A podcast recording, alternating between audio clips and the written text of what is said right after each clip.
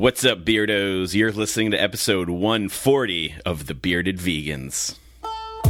Basically, our whole philosophy boils down to don't be a jerk. Don't, don't answer your question first by not answering your question. I really hope people didn't tune in to hear us talking about beards. Beard, beard, beard. It's about beards.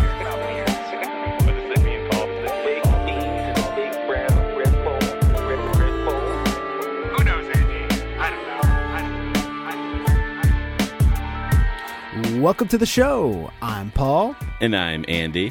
And we are The Bearded Vegans, a podcast featuring a dissection of all things vegan. If you're just tuning in for the first time, you can find all of our previous episodes at the bearded vegans dot com. You can always reach us by emailing the bearded vegans at gmail dot com. In today's episode, we're going to talk about what we've been eating, and then we will gather a group of fellow teenagers in order to reopen an abandoned summer camp known as Camp Mailbag, and hope we don't get picked off one by one as we attempt to answer listener questions, comments, and concerns. That's right, Paul. It's Mailbag the thirteenth. It actually is our thirteenth Mailbag episode. This is great. We've made it very far. We have. Thematically on point. Paul, let me tell you, I woke up about fifteen minutes ago. You got that morning voice going. And I am ready to think deeply and meaningfully on all of our listeners' ethical quandaries while being uh, witty and charming at the same time, Paul. That's good, because I woke up about thirty minutes ago. So. Perfect. The things we do. You know, we used to record so late at night, and now we've been on this real early morning grind, and I don't know how I feel about it. I have not had coffee yet. Paul, what are you doing with your life? I don't know. I don't know. I thought I could. I thought I could do it, but we'll see. All right. Well, yes, this brings us another mailbag episode. But before we answer any listener emails, we got to talk about some announcements. And this is the last time we're going to say this because it's happening this weekend, uh, July fourteenth at the Atlantic City Vegan Food Festival in Atlantic City, New Jersey. We will be doing our live podcast with a special guest. And time is still T B A on that, but if you check on our social media or come say hi at the Compassion Company table at the fest, I'm sure we will have a time mm-hmm. by that point to let you know when to, to come out. But coming to see the podcast is included in the price of admission, so hope to see some beardos there, and we'll be sure to hook you up with some some buttons and stickers. Yeah. Andy, you got some other stuff going on too. I do, I do. So, uh, July twenty-eighth and twenty-ninth, I'll be flying out to the Colorado Veg Fest, or Veg Fest Colorado as they say it. And on the twenty-ninth at two twenty p.m., which is the Sunday, I'm going to be speaking on a panel with J L. Fields and Ginny Messina about food and body shaming in the vegan movement. So I'm really excited to return to Denver, Paul, so we can compare food notes because I mm-hmm. haven't been there in a while. And then also, I forgot to announce this last episode because I wasn't sure exactly when this was going to be released, but uh, I had the, the privilege and honor of being a guest co-host on the Vegan Warrior Princesses Attack podcast. Nice. So I joined uh, Nicole, and we did an, a movie analysis of Mother by Darren Aronofsky. So that was that was a lot of fun. Paul, have you seen that movie? No way, Andy. That's the reason why I was the guest co-host, because Callie had the same reaction, was like, nah, I'm never going to see that film.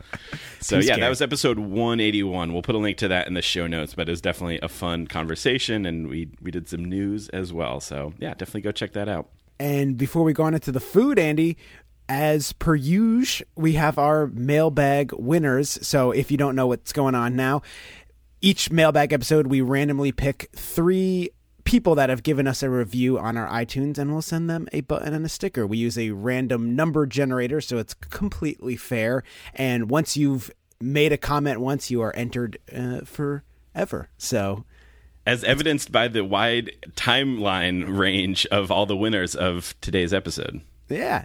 So, Andy, who's our first winner? Our first winner is actually our twelfth oldest entry, and that is Josh Gutier, Gutier, so G U T I E R.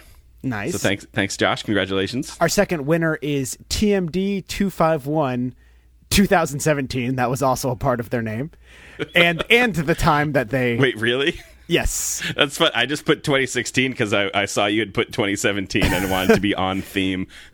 Nice, nice. No, that was a part of their name. T M D two five one dash two thousand seventeen. And the comment was made in two thousand seventeen. The review was made in two thousand seventeen, so it's on brand. You know how some people We'll we'll put their the year they were born in their username, like yes. Andy T nineteen eighty-three, something like mm-hmm. that. Do you think this person was born last year? Probably. All right, we're finally hitting that baby demographic. Well, if I thought T M D two fifty-one twenty seventeen didn't roll off the tongue, our final winner is Blah H Z H S B F, who's actually our second most recent review. So nice, a real wide range there. So if you heard your name, Josh Goodier, T M D two fifty-one, or Blah H Z H S B F, send us an email to the bearded vegans at gmail dot com. We will send you out a button and a sticker, maybe a couple stickers. You know what, Paul? I don't think mm-hmm. we've talked about this on the show, but we actually have a new sticker. We do. We have a new sticker, soon to maybe be on some other merch. Uh, if you're following our, if you're following our Instagram, you'll know. What's that, Paul? I said I don't know if that's a secret. It's a secret to anyone not following any of our social media. True. So yeah, maybe we'll throw in three stickers because we have three stickers at this point. But yeah, so yeah, if you want to get in on that, just write us an iTunes review and you'll get entered for every single time we do a mailbag episode until you win. Which is bound to happen eventually. Statistically, I don't know about that, Paul. Unless people stop writing reviews and then the show keeps going. True, true. All right, Andy, let's move on into the food. So you've eaten a lot of punny stuff. I sure have. I sure have. You know, I've actually eaten a lot of really good food. And in in an effort to make sure the food doesn't go on too long, I'm picking the one that I really wanted to talk about for now. And I got to finally visit Onion Maiden in Pittsburgh, Pennsylvania. I'm not sure how long this place has been open, but not super long, and everyone's been recommending them, but I've never been passing through on a day that they've been open. And so, as you mentioned, Paul, some some punny things going on here. The Onion Maiden, they play on Iron Maiden. I have to say, it's not really a pun. It kind of bothers me just a little bit. Onion Maiden does is not a pun off Iron Maiden. Like, it's the words are there, the imagery's there. You know what I'm saying? As, especially because a lot of the other food choices are very good puns too. Like, they could have chosen one of these other food puns as the t- as the name of the restaurant. Yes, yeah, they certainly could. So I'll read a few of the menu items. They have some some tater tots called Darth Taters. I nice. thought that was pretty solid. They had a, a salad called Kale Em All. Awesome. And nice. then they had, they had not a pun, but they just had a hot dog called Fuck Nazi Sympathy. So that was pretty cool. I'd have to say, I felt like the theming was a little all over the place. You know, they sort of set it up to be all metal puns because yeah. of the iron, uh, the Onion Maiden thing. And one of the tater tots is called I hate, I ate tots. Nice. Uh, but then they also have Emperor Palpatots. So it's like a, a Star Wars thing. They have Aqua Poutine Hunger Force. Oh, that's my favorite. And they have a hot dog called the K- K- Kimmy Gibbler. So like a Full House reference right there. So, I don't know. It's kind of all over the place, but I'm such a fan of the food puns that I'm going to let it slide. And the food was also quite tasty. I got the Bun O, which is like nice. a, a bao bun, which was very tasty, and the three-eyed ramen. But the star of the show that I that I got at the end of the meal, just on a whim, was this pecan bar. Mm-hmm. And, Paul, I I love pecan pie. Pecan one, pie? One of my...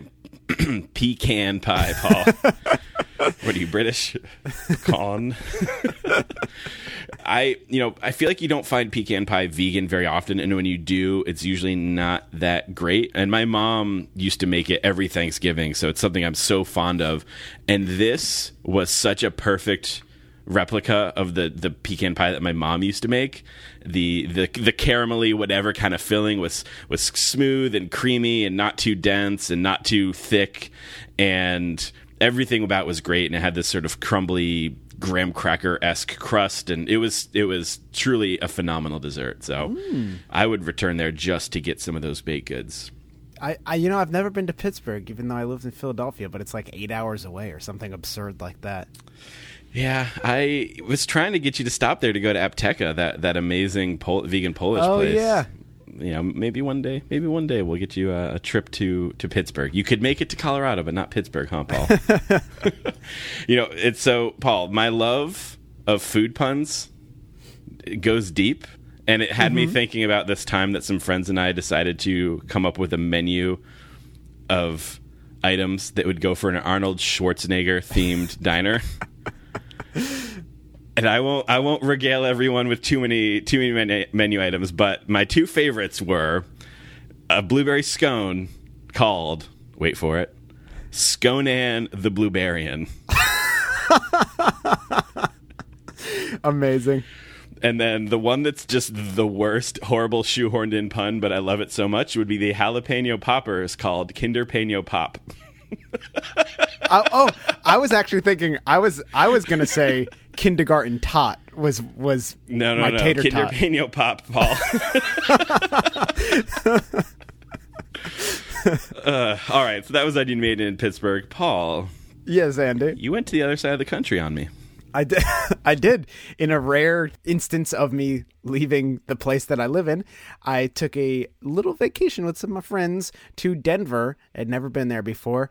And we're actually going to, because I was there for a week, I got to eat at a, a few cool places, and I don't want to unload them all on you right now. We're actually going to release a free bonus episode on our Patreon that's going to be available to, to everyone, so you can go over to our Patreon, whether you're a subscriber or not, and check it out, where I'm going to kind of talk about in depth some of the cool places that I went to. But I just want to pick one and share one for now as a little teaser. And I think my favorite place that I went to, we went both, it was the first place we went to in Denver, and the last place we went to was Watercourse Foods. And I'll share the very first thing I got there, which was, it was called the Big Rig. And I posted a picture of this on the Instagram. It was this like huge seitan cutlet with gravy all over it. And it was on top of a tofu scramble and some home fries. And then there was a biscuit on the side. And Andy, I, I cannot remember the last time that I've had to ask for a takeout box because I could not finish the food. But shame. This shame. But this was so much food, and it was it was like reasonably priced as well. Like, you got such a good portion of food for your for your for how much you were paying for it that I had to take it out and eat it later, and it was still just as good. But it was incredible, and and it really set the tone for the rest of the trip food wise. And like I said, if you want to check out some of the other good food I have, you can head over to the Patreon, where there'll be a free bonus episode. Yeah, and if you want to do that, just go to the bearded vegans dot com slash beardo and then follow the Patreon link. And I'm excited. I'm excited to talk about more food, because Denver, Denver is a city that I love. Watercourse actually would not have been my number one pick. I feel like I just haven't had the right thing there, maybe, but it's the place that everybody raves about, and every time I leave, I'm like, that was pretty good. I know we have some divisive opinions about this. So head over to that free bonus episode and hear us arguing about the food in Denver. Your taste is wrong, Paul. All right, Andy. We've been warned by old Ralph in the town, but I think it's time to dive into the next mailbag. Because the mail never stops. It just keeps coming and coming and coming. There's never a let-up. It's relentless. Every day it piles up more and more and more, and you got to get it up. And the more you get out, the more it keeps coming in. And then the barcode reader breaks, and it's published. It's clearing house. All right, all right, all right. When you control the mail, you control information. All right, so these are listener questions, comments, and concerns that have been collected from our email, from our Instagram D Ms, from our sp- Facebook messages, Facebook comments, and we do our best to get a variety of questions. We try to answer things we haven't answered before, and I think we've done a pretty good job with that on this episode, but it's hard to remember going all the way back to mailbag number one after thirteen so far, but we try to order these in order of sort of lightness to heaviness as we go along. But Paul, I, I prepared mm-hmm. everything last night, and I woke up this morning, and we got this great email, and I've said, we need to have Paul answer this, but I don't know where in the order to put it. So we're putting it up top. You ready for it? Sounds good to me. Okay, so we got an email from Mary R. He said, hello, Beardos. I've been a longtime listener and look forward to hearing your beautiful Beardo voices each week. So naturally, I feel like you two are my internet friends that I get to have a one-sided conversation with each week. But my one complaint is that I feel like I know Andy more than Paul. Maybe, Paul, you are a fiercely private person.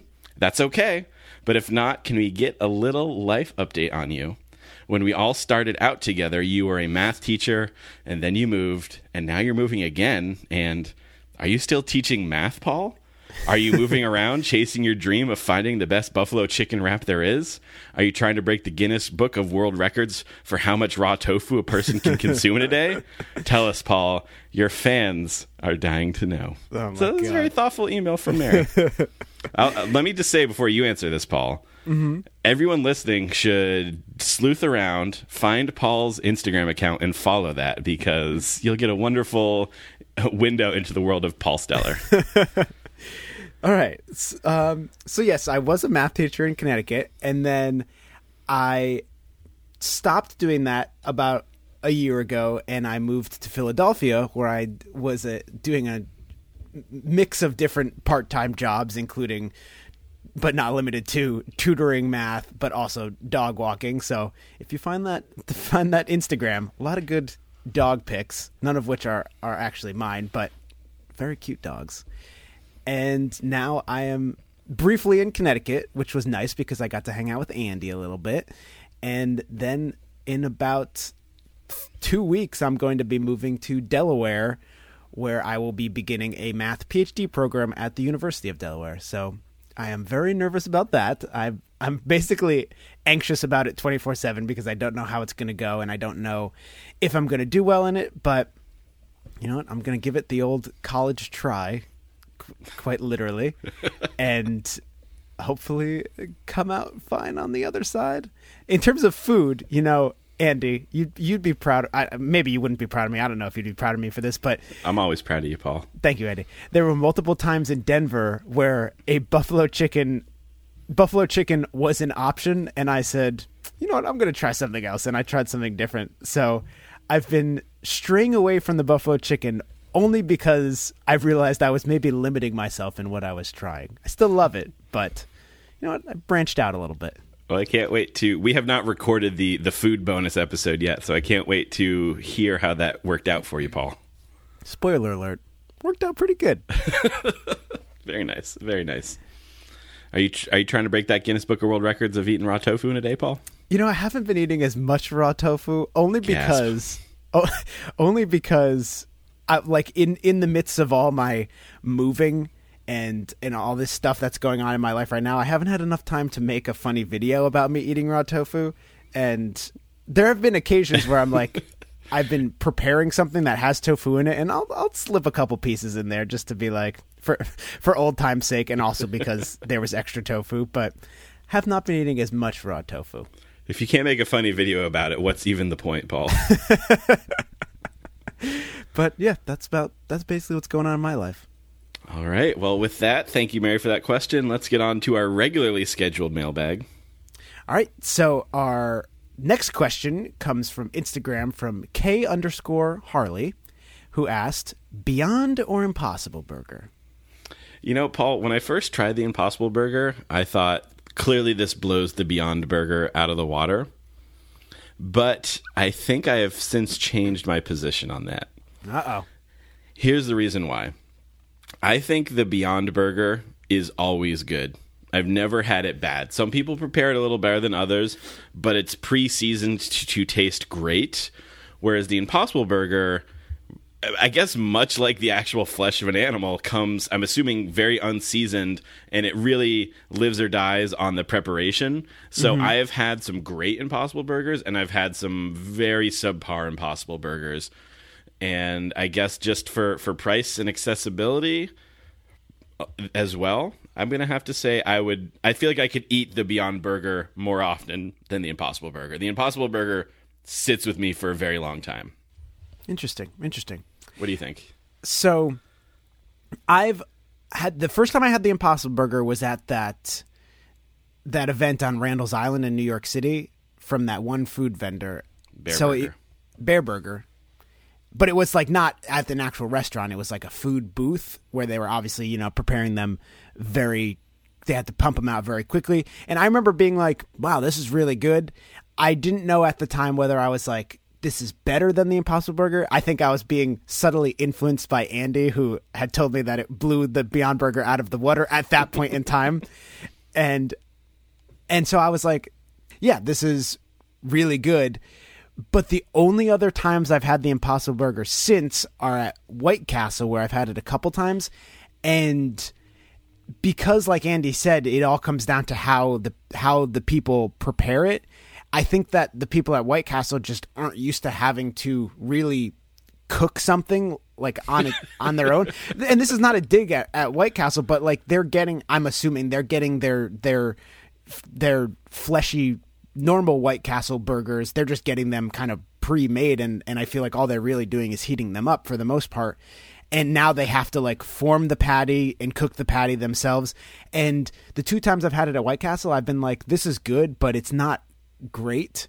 Yeah. And of course I can't compare it to the normal the the, the typical White Castle burger at this point in time, but I it's still imagine it, yeah I imagine it's much better than the, than the average White Castle burger. But at the same time, like I had the Beyond Burger yesterday, and and I was like, this is it's like you said, Andy, it's it's like you can it's reliable. You I think I'm I'm always going to like the Beyond Burger.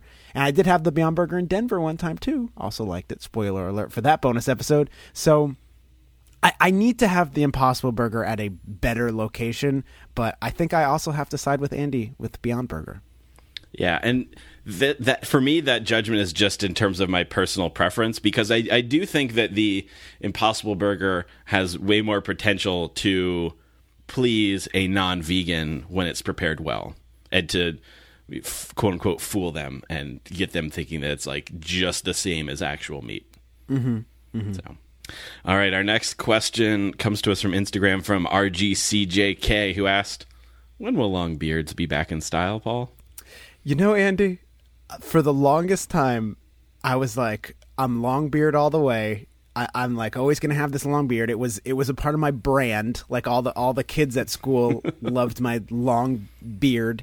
But recently, and I'm talking within the last few months, I've been like, this is getting a little bit unruly. And I think it's also because I don't spend a lot of time like shaping my beard, so it kind of just looks very s- scraggly.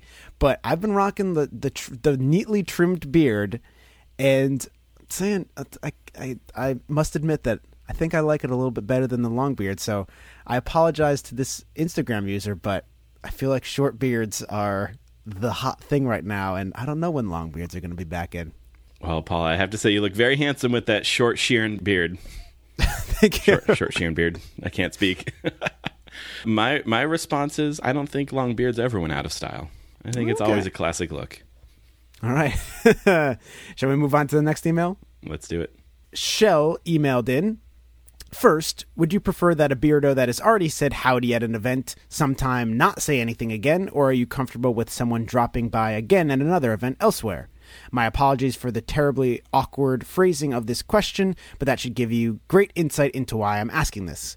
Second, I would like to make a donation to the podcast, but I don't have a credit or debit card, so donating online is not possible for me. Is there another way to donate besides PayPal or through Patreon? Hmm. Interesting question. So the first question is referring to the fact that I and sometimes Paul will be at various vegan events, veg fests. I, of course, have my, my little vegan clothing line, Compassion Company, so I'm all over the country touting my wares and uh, always inviting beardos to come up and say hello and say, what's up, beardo? Give you a button and a sticker. Uh, I, I always announce the like the next month's worth of dates at the end of an episode. So that's what Shell is referring to. I am totally cool with people saying hi more than once. I think just understand that uh, I meet a billion people and sometimes I might not recognize everyone, and I always feel horrible about that, but feel free to come say what's up, beardo, and be like, hey, we met the last time, or, you know, you, you said this, or, you know, whatever it is, you know, so just, just be understanding of that. And I'm more than happy to, to greet, you know, there's some beardos that come by and we always have a long conversation every single time. And it's really cool when you start to form friendships like that. So, uh, yeah, whatever you are comfortable with, but, uh, just know that I am also, I too am an awkward human being. So don't worry about that whatsoever. As far as the second question, Paul, I hadn't really thought about that. I suppose if someone wanted to do a donation that's not via the internet, they could hand us cash at an event or a check. Uh, I, I suppose someone could physically mail something to one of us, but I feel like, eh, whatever, you know. But if you, I guess if you want to hand us money, that's cool. What do you think? Yeah, I guess I, I it, it for some reason it feels weirder than than like a Patreon donation or something like that. I feel like I'm doing something bad. Send me a money order written out to cash.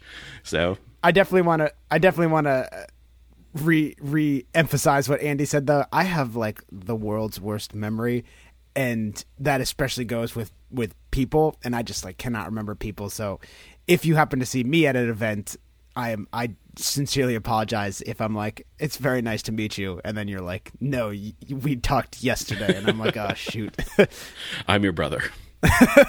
Rob. All right, so that's that. Thank you, Shell. Yeah, no, it's it's always awesome to meet to meet all the beardos out there. It's really cool. It's cool to know, like, we know we see we have some some download statistics and all that kind of stuff, but it's always nice to feel like we're not just shouting into the void. So it's really cool when we actually meet yeah. people. It's really cool when we actually get emails from from everyone. So all of those things really sort of make our day when they do happen. So thank you, Shell, for stopping yeah. by, and you can stop by the table any old time. All right. We had a few people ask us this next question, Paul. So we, we got an email from Teresa F. And then also Teoba underscore Ixinol uh, asked on Instagram. Uh, I have kind of a fun slash silly question, but what is your M B T I? I'm just curious. It's not because I like to put people in boxes, but I think it's a fun thing to do, like zodiac signs, smiley face. Also, greetings from Germany. I really love your podcast, especially the outtakes at the end. That's also my favorite part of our whole podcast, Paul. Someday I want to go through and actually just make a compilation of all of the bloopers. So for anyone that's not familiar, M B T I stands for Myers-Briggs Type Indicator, which is a personality test that sort of measures how you interact with the world. Would you say that's kind of a accurate descriptor? Yeah, I think so. Like your your perception of, of how you deal with other people, and I don't know. Uh, there's a, a lot of people that love this stuff, and there's other people when, when people are loving it, like to go, that's bullshit, and it's not proven, and it's the it's as meaningless as zodiac signs. And I say, whatever, man. It makes you happy. Cool. I th- I will say there was like a, a point in time pretty recently where I was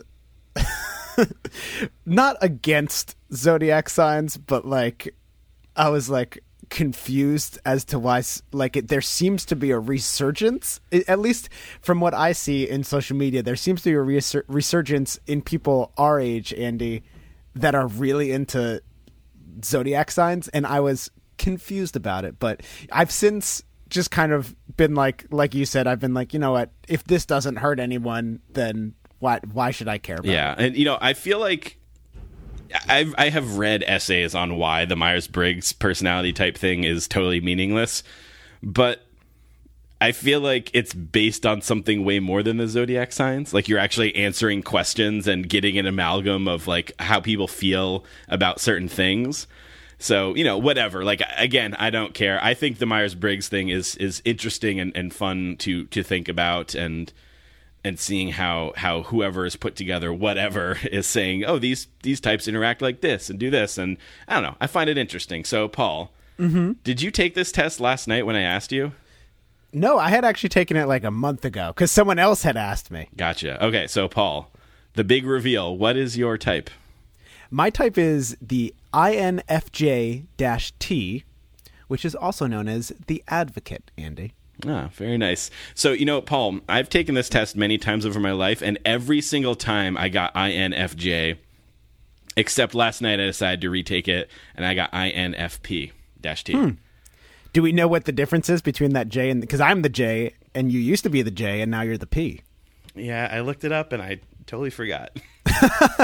I, I will say this, for in terms of mine, there was a lot of mine, especially like the introvert extrovert one, where I was like on the fence for some of them, because it kind of gives you a scale, like how introverted are you versus how extroverted. And I think for that one I was like sixty percent introvert, uh forty percent extrovert. So some of them were very on the cusp for me.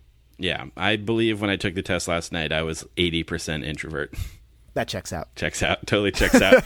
Okay, so the J and the P. J means our judging function, either thinking or feeling, is tuned to the outside world, and P means that our perceiving function, either sensing or intuition, is oriented to the outside world, whatever that means. Well, I'm a J and you're a P now, Andy. Yeah, I'm stuck in this box forever. I will say, I think that one thing that is potentially beneficial about this sort of thing is someone could do this and then kind of, because it's based on these questions that you're answering, you could use it to like reflect on yourself and how you are, and like, oh, this is like, I, this makes sense because like I am like this. And I, I feel like it, it could help people understand themselves better that are like confused about different aspects of their life and like why they're like a certain way. Why are you like this? Because I'm a J, Andy. Yeah, you know, I think I think I N F J is the most rare of the personality types, and Ooh. I N F P is apparently three percent. So you're even less than that. But I still feel like I'm in the the J category. But whatever. All right, let's move on, Paul. All right, next question from Life of C one asked on Instagram. I know Andy mentioned being straight edge in older episodes. Curious as to whether this had any influence from veganism. And then another question from the same user. Have you created a bug episode yet? All right. So so second question first. Have you created a bug episode yet? Not yet. We're it's in the we're, We did the hunt, we did the bee. We talked about the bees. I, no, but this person specifically, we said last time we did the mailbag, we said we got a lot of bug questions and we were going to do a bug mm. episode. What if we just review A Bug's Life, the movie, and that's our bug episode? Yeah, we could just do that. That's the, that's what this person's probably asking about. So not yet. You know, I feel like we have we have episodes, Paul, where we quickly find a topic and then figure out a way to explore it. And then we have ones where we're like doing a lot of research. And the research episodes happen when both of us have a lot of extra time in our lives. And mm-hmm. that has not been the case recently, mm-hmm. at least not since last mailbag episode. But it's definitely on the radar. We're putting one together slowly but surely. Yeah. Uh, first question. So straight edge, for those that are not familiar, straight edge is just sort of a, a, a way of living that is sober. It's drug free. Um, straight edge, different than sobriety in that there's kind of like a punk and hardcore connotation to it. Perhaps a political bent to it for some people. For me personally, I, I've basically always been straight edge since as long as I knew that was a term that I could apply to myself, with a few small exceptions here and there. But it, yes, it's just always just been a thing. That's the way that I am. I've never had any like struggles with it. I just never really cared to get drunk or drink or smoke or any of that stuff. And so it's really less of any kind of like a political stance for me so much as a, I just don't want to do that stuff. Uh, there's a lot of, I think, really good, great ethical and political reasons to not do it, but it almost feels dishonest for the for me to apply those to myself because I just don't have the desire to do those things. Mm-hmm. But yeah, so that's that's just sort of always been the way that I am. So so the the veganism did not come out of straight edge or vice versa, but I do... I do love that X V X, Paul. I'll, I'll say, so I, like, straight edge was a big part of my identity when I was in high school and college. And while I agree with Andy that I don't think one influenced the other, for me, they did both come out of going to punk and hardcore shows. Like, that's where I learned about both of those things. So they're definitely, for me, related to each other. Although I think, you know... Th- th- one of the, the huge differences is that straight edge for, for me has always been, or was always like a more personal thing. Whereas veganism is like this, this affects beings outside of myself. Yes, definitely. And I think that there are some good arguments to be made about, you know, the, the, like drugs and alcohol that people consume, how they affect others. I think specifically I've seen ta- people talking about, you know, drugs that come from Mexico and people supporting that are supporting all these horrible things, you know, whatever. Mm-hmm. But I, I've also always had that same kind of inclination, Paul, that I was like, straight edge is, is a thing for me. And I don't care to try and convince other people that it needs to be a thing for them. You know, I don't, I don't choose to spend my time sitting in bars or, or going to places where alcohol or drugs are a huge part of what's going to happen in whatever particular place. Whereas veganism, I'm like, I want to convince every person in the world to be vegan. Yeah.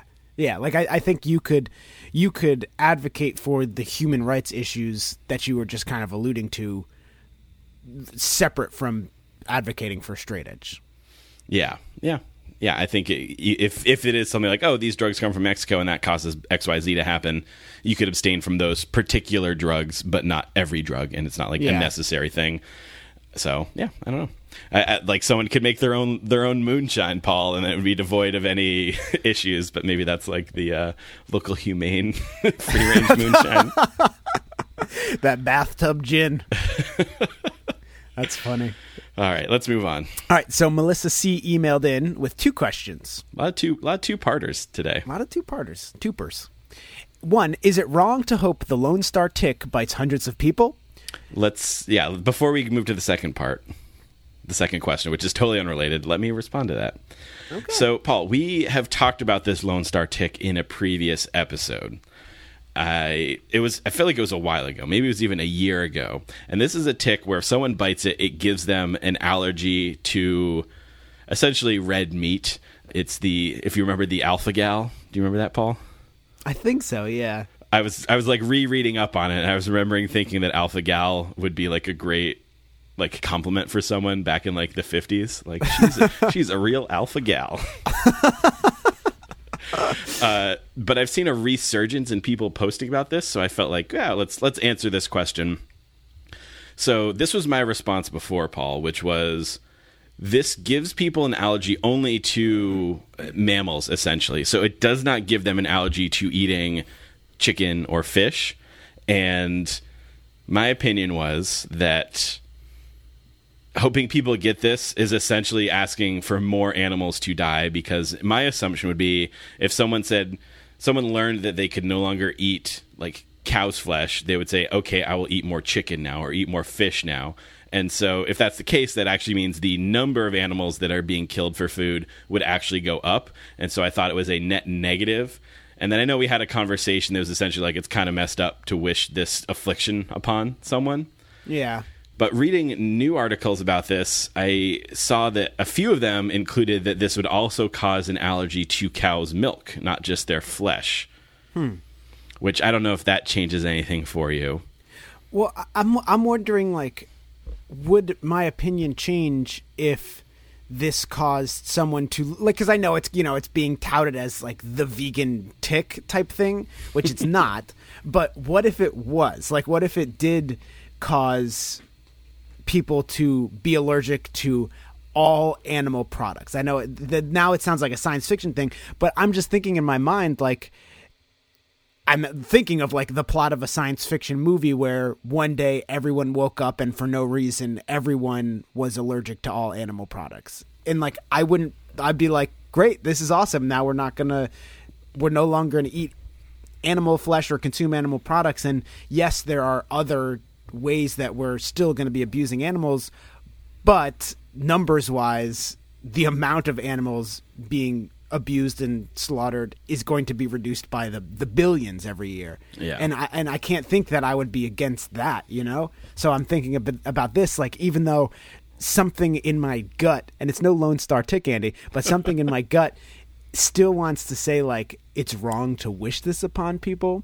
But at the same time, I'm like, if it truly caused people to go vegan, w- why would I be against it? Yeah. Yeah. I mean, I think the only situation, in if there was the vegan tick, that I would feel conflicted about it was if that tick bit someone that has like an intense amount of food allergies already. Like they have yeah. a soy allergy and a nut allergy and, and, and this, and then it would just be incredibly hard for them to find something to eat and survive. I think that would be bad. Or if it bit someone that was in an area that had way less access to mm-hmm. to you know non-animal based foods, I think that would complicate things. But you know, I think for the most part, I feel like I'd be for that tick. For that tick. For that tick. And then I also saw, so someone posted about this, and I, I responded saying, well, actually, if it does, if it means that they could still eat chicken and fish, then, you know, everything I just said.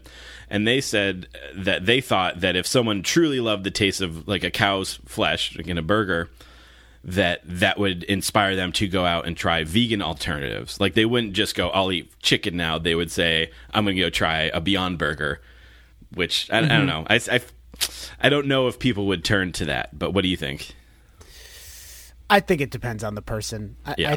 I, I I think for the most part they would probably just switch to the other animal products, because I don't know. I like yeah, people are like really into bacon, but I don't think it's really like the taste of bacon people like. I think it's just the idea of bacon that people like.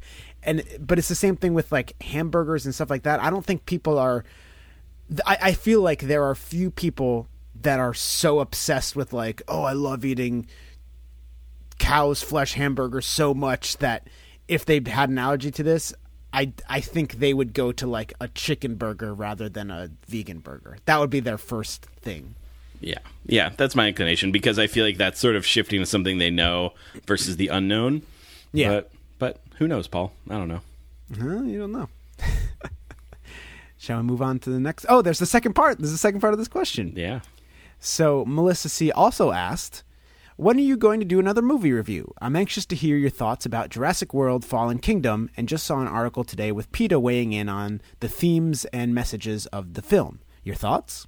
Well, Melissa, you are in luck, because Paul and I have both seen Jurassic World, Fallen Kingdom, and mm-hmm. we are planning to make that our July Patreon bonus review. So look for that in probably a week or two. Yeah. And, and spoiler alert, Not, not really. It's actually not a spoiler alert at all. More of a teaser is that I also had a, a, a r- related experience while I was in Denver that I think ties n- nicely into some of the potential themes of Jurassic World. So it's going to be, I think it's going to be a little bit more than just a Jurassic World review. Yeah. Yeah. It'll be a little more, a little more in depth than that. So it should be a good one. Look out for that. We'll be sure to announce that when it actually becomes available. And I think we'll actually get that one out on time, Paul. Yeah, because we've both seen it. We've seen it already. We just got to record it. All right, our next email comes from Mindy W., who asks, what, in your guys' opinion, are the most basic no-prep or minimal prep, cheap and simple go-to meals? I'm talking bananas and peanut butter for breakfast or French fries for lunch. My favorite lunch. Things that are super simple, whole foods, no special ingredients required, basic meals for breakfast, lunch, and dinner. What would be your top ten list of basic grab-and-go vegan meals? I'm basically at a point where I've got so many amazing recipes I want to try, but most require something I don't have yet. I'm super broke at the moment, and, and acquiring new special ingredients is slow going.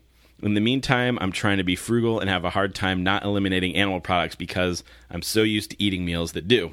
I'm hoping your list will inspire me just to see how simple and easy I can make it. Thanks. So, Paul, this is this is not the type of question that we normally ask. You know, there's there's so many great sort of how to go vegan, vegan starter podcasts out there. Mm-hmm. But I know that we do have a lot of new vegans or aspiring vegans on the show, and thought, hey, we could we could list a couple of options. So I know that your favorite simple go-to meal is that raw tofu, but that raw tofu. Yeah, I, I don't I don't think I can list my top ten because I think I literally only make about three or four things ever. Mm-hmm. So I'm going to list those three or four things because they are all very easy to make. So number one, as Andy already pointed out, definitely that raw tofu. Give it a shot. Don't don't discredit it until you try it.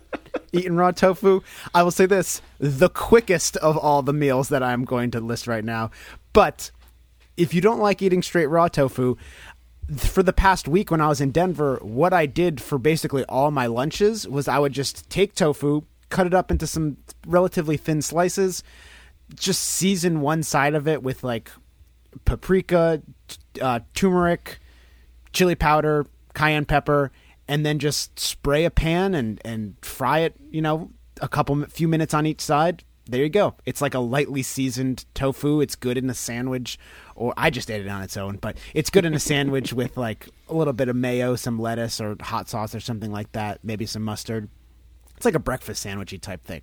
So that's a that's a good easy one. Probably takes fifteen minutes most.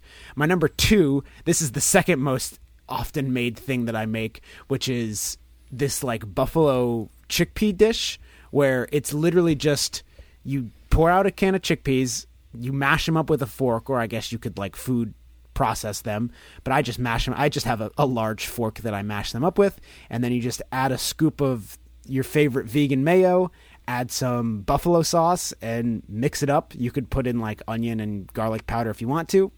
And I usually it, it's a it's technically it's like a dip, but I usually just eat it with my giant fork that I use to mash up. And then my last one, my number three, I guess this one's a little more involved, but for my, for me, it's a little more involved. But I've said this, I've said this recipe on the show like dozens of episodes ago, but it was this mac and cheese recipe, super simple mac and cheese. You just, you know, make your pasta, and then while you're making your pasta, you in like a little saucepan, just throw a little bit of Daiya, throw a little bit of Earth Balance butter, pour in some almond milk, pour in a, a butt ton of nutritional yeast, and melt it all together, mix it all together, and it makes this really good cheese sauce. And then once the pasta's done, just pour it over the pasta, and you got yourself mac and cheese, baby. That all kind of sounds like more work than what what what uh, Mindy is looking for, Paul. Really? Like grab and go. But I'm I, like the the buffalo chickpea takes. I mean, I've I've mastered it at this point from eating it almost every day, sometimes twice a day. It takes like ten minutes max. All right, fair enough, fair enough. I feel like I have really boring answers, but honestly, peanut butter and jelly is a, is a sandwich that if I'm like just out and about, and you know, I live in my van, I don't have refrigeration, and making peanut butter and jelly is so quick and so easy and filling for me. I also keep a lot of Soylent on hand. Nice. It's, you know, which is just this sort of meal in a bottle kind of thing. And I always try and have like a case or two with me at all times. And that way, when I do get hungry, I can just drink one of those. I'm I actually just finished drinking one right before we recorded. So I, I think that you don't, you know, we are not sponsored by Soylent. You don't have to get Soylent. But I think finding things like that, like Amber Knight's another brand that I will use, and having things like that around can help you reduce your, your cravings if you are finding that you are just so used to eating animal-based foods, and just having something like that around can really help out. I know for me, it prevents me from getting hangry to just be able to like grab a Soylent and, and drink it if I feel like I'm starting to get really hungry, but I know it'll be a while before I get to eat, or I just like, I need some actual brain fuel to figure out what I want to eat. You know, like you ever get in that position where you're just so hungry that you can't decide what to eat? That prevents that from happening. So, uh, yeah, I don't know. I feel like when you've been vegan for a while, you just sort of get comfortable in, in a couple of really boring, simple options. And I don't know. That's just what happens for me. Let's move on. So next email from Jennifer B. I'm in Kansas City, and while there is not a ton of vegan activism here, one of the common ones is truck stop vigils when animals are being transported. I regularly see these things advertised where the point is to, quote, bear witness and to give the animals some loving human interaction before their lives are ended. While I completely understand wanting to give these poor animals some much-needed water, I question how helpful or safe it is for people to just be poking their arms in and pawing at the animals. I would imagine many of these animals have had very limited human interaction or have had terrible experiences with humans. Would this not possibly traumatize them even more? My thoughts go to rescue dogs who are terrified of human touch because they were neglected or abused their entire lives, and the time it takes for them to actually trust and appreciate our affection. It just feels like these events are more for the people to feel like they are doing something good than actually doing good. Am I maybe missing something? I would love to hear your thoughts. Great question, Jennifer. uh, Paul, I know that we have we've talked at least two or three times in various episodes about these vigils that happen. Never, mm-hmm. never a main episode, but I think that we've we've had we've had opinions about this before, and I tend to share Jennifer's thoughts here that they seem more about the humans than the animals. And I know that we saw footage at the Animal Rights Conference last year of some animal vigils, and and that kind of turned our, both of our opinions around a little bit. Like we were we were more open to them after that, if I remember correctly. Yeah, it was moving. Yes, definitely like a very moving thing. And so we've talked about it from sort of an efficacy standpoint before, but I don't think we ever talked about what Jennifer mentions here, which is that it probably would be pretty scary for these animals. You know, they've, they've spent their whole life learning to fear and expect pain to come from any human interaction, and they've just been on this long, traumatic transportation situation, and then all of a sudden they're swarmed by activists who are spraying water at them and putting their hands in and poking cameras in, and I don't know if they're loud or not, but I... I I, if I was an animal in that situation and I had just been taught this human comes around and it's going to make me hurt, that I would be really terrified if, if these, if like a swarm of humans came. And sometimes it's just a handful of people. And sometimes you have ones like after like the Animal Rights Conference where you, apparently you get like four hundred people to go out and do these vigils. And I imagine that would be pretty terrifying for an animal. Yeah, no, I, I it's, it's weird that I don't think we've ever talked about that. We we never thought about that aspect of it, Andy, but I I also do have to agree with Jennifer. And just to kind of reiterate what our, our some of our initial opinions on these sorts of things was, I, I think my initial skepticism was that a lot of times, since slaughterhouses are so isolated, these this sort of activism is is the only non-vegans that are going to see it are the slaughterhouse workers and the, the truck drivers, basically, whereas different types of activism, you know, it's like are more public, so you're you're reaching out to the general public. So that was my initial kind of critique of this sort of activism. But it's it's weird because it's definitely like it's growing. I feel like it's only growing, and I'm only at, at least the people that I'm following on Instagram, it's like I'm only seeing more and more people doing this sort of thing. And I do wonder how effective it is at getting people to change their mind about veganism. Or, and I also now, another thing I wonder now is what Jennifer wrote in, which is, is it possibly not great for the animals, even though it's being framed as like, this is something good for these animals. Like that's, that framing is coming from the activists that are doing it. It's obviously it's not coming from the animals. So I don't know, maybe it is traumatic. Maybe it's not traumatic for them. It's hard to tell. Yeah. Yeah. And to the point where, where you bring up that it, you know, often slaughterhouses are a little more isolated. I think the argument against that point is that, well, that's why they do so much social media around these vigils, because it creates videos that then get shared. And so maybe you're not reaching a lot of people at the vigil, but the footage getting shared around is something that will reach a lot of people. Yeah. And I guess my response to that is I don't know how many non-vegans are watching those videos that are getting shared by the vegan activists in their lives. Like, I'm sure there's some, but my inclination would be that most of those videos are getting shared by vegans and their vegan friends are watching them. Yeah. Yeah. That's, I, that's like, I can't imagine, you know how it's, there's some, like some people that have these, like that have Instagram accounts that are just so much graphic animal footage on their Instagram. Like I, I, I feel like they must not have, I, like if I was not vegan, I don't know why I would watch that. Yeah. I mean, I'm vegan and I don't know why I would want to be like be subjected to that all the time. Yeah, no, I, I, I totally agree with that. And yeah, I don't, you know, I don't want to harp on the vigils for too long, but I do want to talk about Jennifer's final point a little bit, which is saying that it feels like they're more for the people doing it than the actual good that they're doing.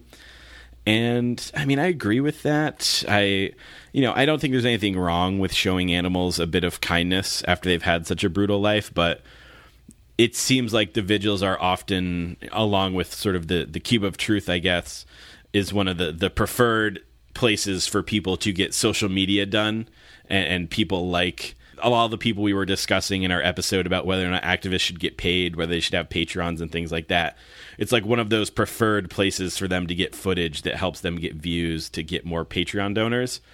And it just, it feels weird when these vigils are happening and people are taking selfies and talking about what's going on. And it almost like detracts, like the animals are just sort of this set dressing to what's actually happening. Yeah. I, I, I think I agree with you that both of those things definitely do get good footage. I will say, I think it's maybe I'm more hopeful when the footage is like, oh, we had this conversation with this slaughterhouse worker or this truck driver. Like, because it's like, again, I feel like the, the the good, when there's these good conversations happening with the general non-vegan public, I feel like that's that's when we're going to see more vegans, or, or hopefully a growth in veganism. So I feel like if the vigils can cause a lot of those conversations that we're, you know, like those are the types of things that we sometimes see on YouTube and stuff, then I guess that's good if they're actually changing their minds about that. Obviously, when you frame it like animal activist versus slaughterhouse worker, it's definitely this like very inflammatory and divisive way of advertising it, because that's going to be very clickbaity. Yeah. But, but I don't know. Who's to say? Yeah, I, I, I agree. An activist that I respect, I once saw them say that the vigils are sort of the thoughts and prayers of the, the vegan movement. And I feel like it's going to piss off a lot of people to hear that, but I I think I mostly agree with that. Yeah. So interesting. Let's leave it at send your emails to the bearded vegans at gmail dot com. All right. Our next question comes from Brenton P., who emails in, "Hey, Beardos, I work in an office where someone repeatedly cooks bacon in the office break room. The smell or stench lingers throughout the office. Is it acceptable to complain about this to management? For them, it probably doesn't rise to the level of hostile work environment. But for me, the only vegan in the office, it's offensive. Maybe they don't realize it and no one else cares. What advice would you give in this scenario?" So, Paul, I put this question to you because I have not been in an office setting in basically ever. So I feel like you as a, as a teacher would probably be more likely to be in a situation like this. So what do you think? Honestly, I think I would probably personally, I think it depends on your personality. We can go back to our personality types up there. But I personally would start off by just being like, j- just framing it from a, like, this is very smell, like it, it has a very strong smell, and any really strong smell can be distracting or, or aggravating in a workplace. So I think initially that's where I would come from if I were, if I were to lodge a complaint, or if I just would, were to go up and talk to the person. Obviously the person that's doing this might know that you are vegan, and they might say like, "Oh, you're just doing this because you're the vegan." But I think I would first try to come at it from the angle of like, hey, this like very, very smelly thing is distracting my work. I would like, a, you know, like I would appreciate it if you, if you could not do that, or maybe cook something that didn't smell so much somehow. But I don't know. I, for, for me, I, I don't think I would bring the vegan thing into it. I would try to avoid bringing the vegan thing into it, because I think that would just incite people to respond with like, "Oh, you're just being the, like the, the quote crazy vegan, and you're just being over dramatic about it." So I, I would avoid that, but that's just me. Yeah, that's a good point. I think that the fact that anyone's cooking something that smells horrible, or, or, or like creates this smell that dissipates through the whole office, that alone is a reason to lodge a complaint. Not, yeah. You know, it's not offensive. I mean, it's offensive because it's the, the dead flesh of an animal that didn't want to die, but it's not solely offensive because of that. It's just offensive because it's a, a horrible smell. And like, say someone, I don't know, microwaved Brussels sprouts every day, and if that like filled the office with the smell of Brussels sprouts or something like that, it would be rightful for someone to complain, even though that's not the dead body of someone. So yeah. I, I think that you have totally reasonable grounds to to complain, but don't approach like, as a vegan, this is offensive. Just say, this smells really bad. Can we put a stop to that? Yeah. You're not working in a Lush office. It yeah. doesn't smell like. All right. Great answer, Paul. Okay. So we're about halfway through this episode probably. And before we move on, we need to thank our Patreon donors. So these are everyone that's supported us for as little as a dollar a month over at the beard vegans dot com slash beardo.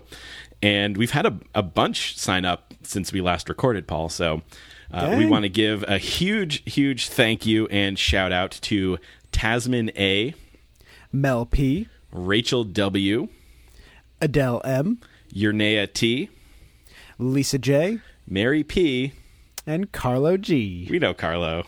We know Carlo. Yeah, shout out to V Marks The Shop. They're about to have a physical location in Philly.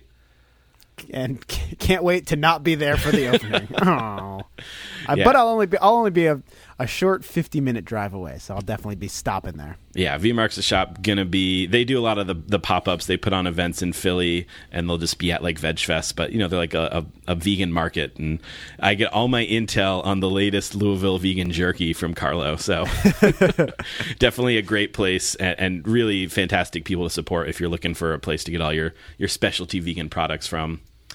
And we also got a one-time PayPal donation from Jasmine A, who sends that all the way from Berlin, Germany. Woo, nice. Yeah, so so thank you very much to everyone that does that. And, you know, all, all of the donations go to making the podcast more sustainable and more accessible. And, you know, we, we mentioned we recently got some new equipment, and that's really awesome. And so if you want if you want to get in on this action, just go to the bearded vegans dot com slash beardo.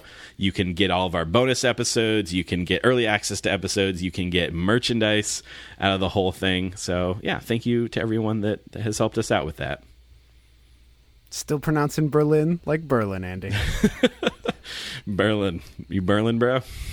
All right. So this next email comes to us from Nina D, who asked, I was recently in Monterey, California, where I found a four point seven star vegan Mexican restaurant on Yelp. Cue angels singing. I went there with several friends with all the hopes and dreams of any hungry vegan that has been road tripping for several hours. After... After receiving four very different dishes, we were highly disappointed and could not fathom the high star rating on Yelp and other restaurant review websites. This led me to the question of, do you think vegans rate vegan restaurants higher due to the limited availability of choices and with the hopes of persuading non-vegans to try a vegan restaurant? This is a good question. I have to say that I'm pretty sure I know which restaurant Nina's talking about. I have not personally been there, but it has been recommended to me by two other people whose taste I, I highly respect.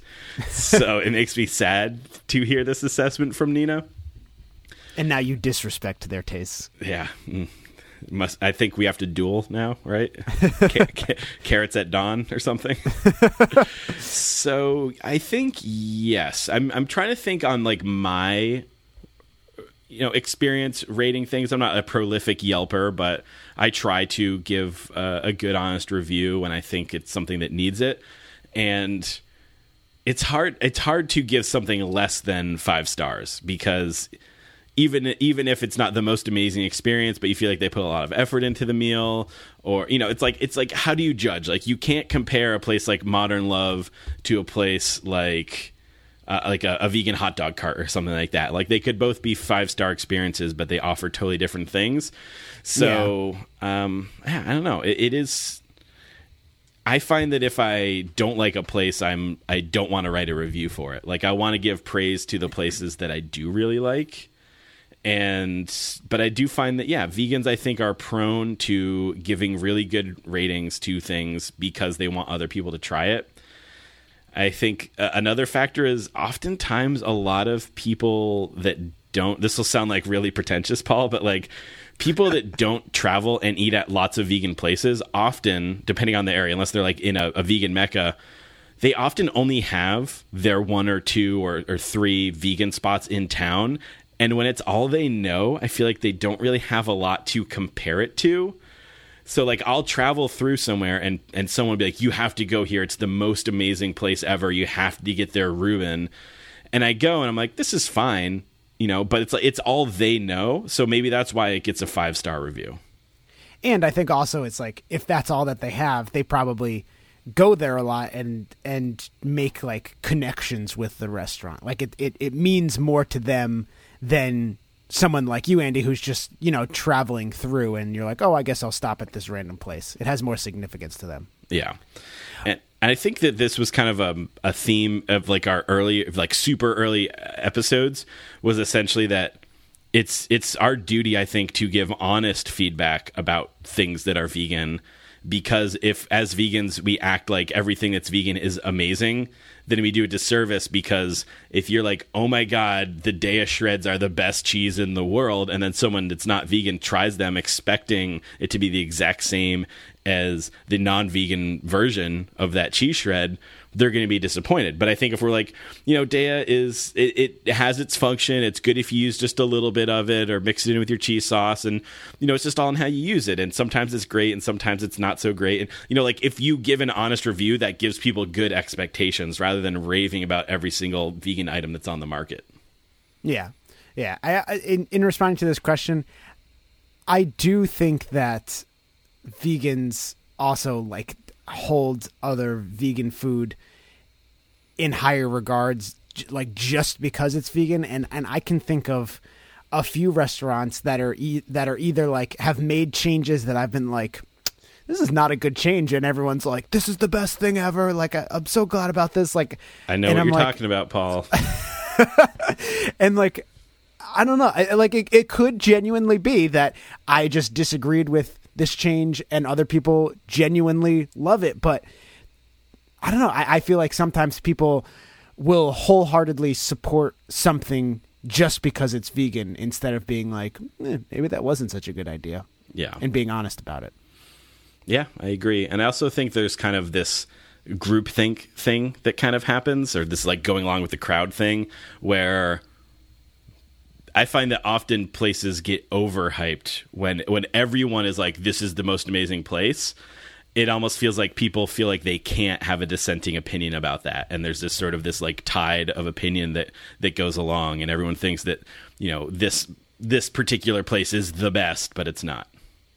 Yeah. And, and I actually remember in, there was like this incident. I didn't, I hadn't thought about this for a while. There was this incident in the, in like a vegan group that I was in one time where someone posted in the, in the vegan group, someone posted like, look at this, like they they had food delivered from a, a vegan restaurant, and it like looked so bad. Like it was very poorly done, like very obviously poorly done. And they were like, LOL, look how bad this is. And it was like, there was so many people that came on. It was like, no, you can't like criticize this because like, this is what we have as the vegan. So it's like, don't criticize that. But like you were saying, Andy, it's like, you can, like, you're allowed to be like, this was not done well. Yeah. And like, they should be better than this. Yeah, absolutely. So so to answer Nita's question, yes, I think a lot of vegans do give higher ratings, and perhaps we should not. Perhaps not. Mayhaps not. All right. So we got a really interesting email from Beth Ann, who wrote, how important do you think it is to have a vegan doctor? I am vegan now nine months in July, but vegetarian for decades. I have recently pondered switching doctors to find a doctor that practices veganism. My daughters are vegetarian, and I am seeking help and support to transition their diet to vegan as well. So I'm also wondering how important it is to find a doctor that practices veganism for them. Doctors are very judgmental and often have gasped in shock in the past when saying my family is vegetarian. Usually, they sigh in relief when they realize we still eat dairy. I roll. Now that I'm vegan, I honestly don't feel like being intimidated by my doctor. What do you think about this, Paul? So I think it seems to me that there is not an incredible amount of vegan doctors out there, or at least they are not e- easily accessible. I would say if you have one, like if, if there's one within a reasonable dis- distance of you, I would say check them out. Like, but keep in mind, similar to our restaurant, similar to the last question with the restaurants, just because a doctor is vegan doesn't necessarily mean they're a, a good doctor. Like, I think they are more likely to have knowledge about some of those sorts of issues pertaining to veganism, but that doesn't necessarily mean they're a good doctor in for, for every other issue that, that may come up. So I would say if there's one available to you and it's affordable and it's accessible, check them out. Like see, see if, if, if they might be a good fit for you. But if you have a non-vegan doctor, you know, that you've been going to for a long time, and maybe it's the doctor you've always gone to and it's working for you, then I would say there's no reason not to stick with that doctor. Maybe if they're like trying to convince you to stop being vegan, that might be a sign that you might want to switch doctors. But like, like it seems like with this doctor in this specific question, it, they may seem to have a bias against vegans. But I know, for instance, with my like general physician doctor, he was like, oh, like, yeah, you're vegan, so you're probably not going to have a problem with cholesterol, blah, blah, blah. Like that's fine. Like he didn't make a big deal out of it or anything like that. He seemed to have a moderate knowledge of it. But I don't know. I think it depends on a, a, a doctor by doctor basis, but I don't think anyone needs a vegan doctor just because doctors are going to be treating a, a plethora of issues, not necessarily just about your nutrition, although your nutrition could factor into it. But in that case, maybe you would want to see like a nutritionist or someone else that specifically works with how diets affect some of these things. So I don't know. Those, those are my thoughts on it. Yeah. Uh, yeah. It's not like, I don't think it's an imperative that someone must have a vegan doctor, but I think that if you have someone that's antagonistic towards your veganism, you would want to go elsewhere. I have not been to the doctor in quite some time, except for very recently when I got sick, as I mentioned on the show, like a few episodes ago, and it was due to this, this cough and this sort of like lung issue that I was having.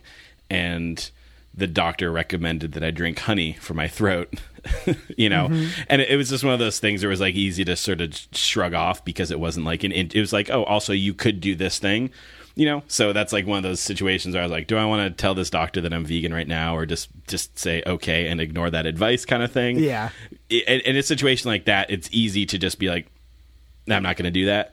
So, but if it's a situation where it's like a really serious condition that you're dealing with and they say you must eat, you know, red meat or chicken three times a week, whatever it is, then, then maybe, and you say, well, I'm vegan. And they're like, well, you can't treat this as a vegan. That would be time to look for another opinion, I think. Yeah. Yeah. And, and, you know, it's like, unfortunately, d- depending on what that condition is, they might not be wrong about that sort of thing. I'm not a doctor, Andy. I don't know all the possible conditions in the world. I'm not a doctor yet. Does that mean I should not be taking your medical advice right now, Paul? Not yet. But I, I think that, yeah, it doesn't necessarily mean that they're wrong about that, but I would certainly, if I was in that situation, go for a second opinion elsewhere. Yeah. To hope that they were wrong about it. Yes.